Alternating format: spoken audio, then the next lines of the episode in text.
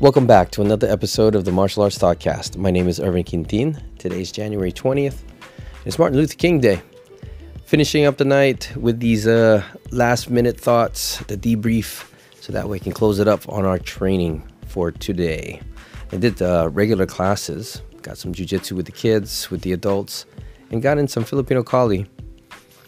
Did more of the Sinawali system, from single stick, double stick, and then tonight we did it with the staff, double-handed weapons. You know, when you take a look at that, though, you know, I introduced the category, well, not the category, but the idea that Kali has 12 areas to learn, from single stick, double-handed weapons, flexible weapons, projectiles, sword and shield, and, you know, I don't want to list them all in any particular order, but there's so many areas to cover, even empty hands, right?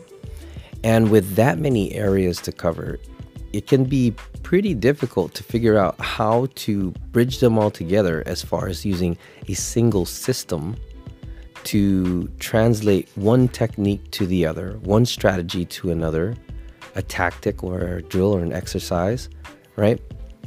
And it would seem like just too many to create a program or a curriculum in.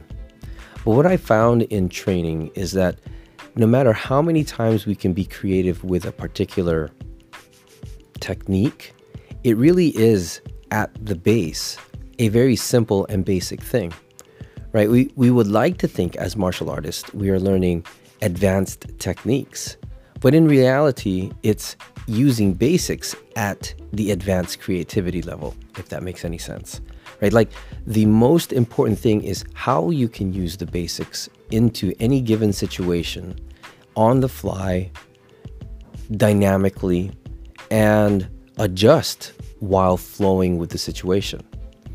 Now that would be the most interesting, right? Like, if you had to pick up a stick, like I was just talking about in Filipino Kali, if you picked it up off the ground and it happens to be in a point up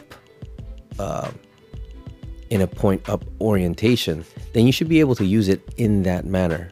But in a different situation, like if you picked up the stick, it would be, let's say, in a reversed grip situation, right? And like, you should be able to use it on the spot dynamically.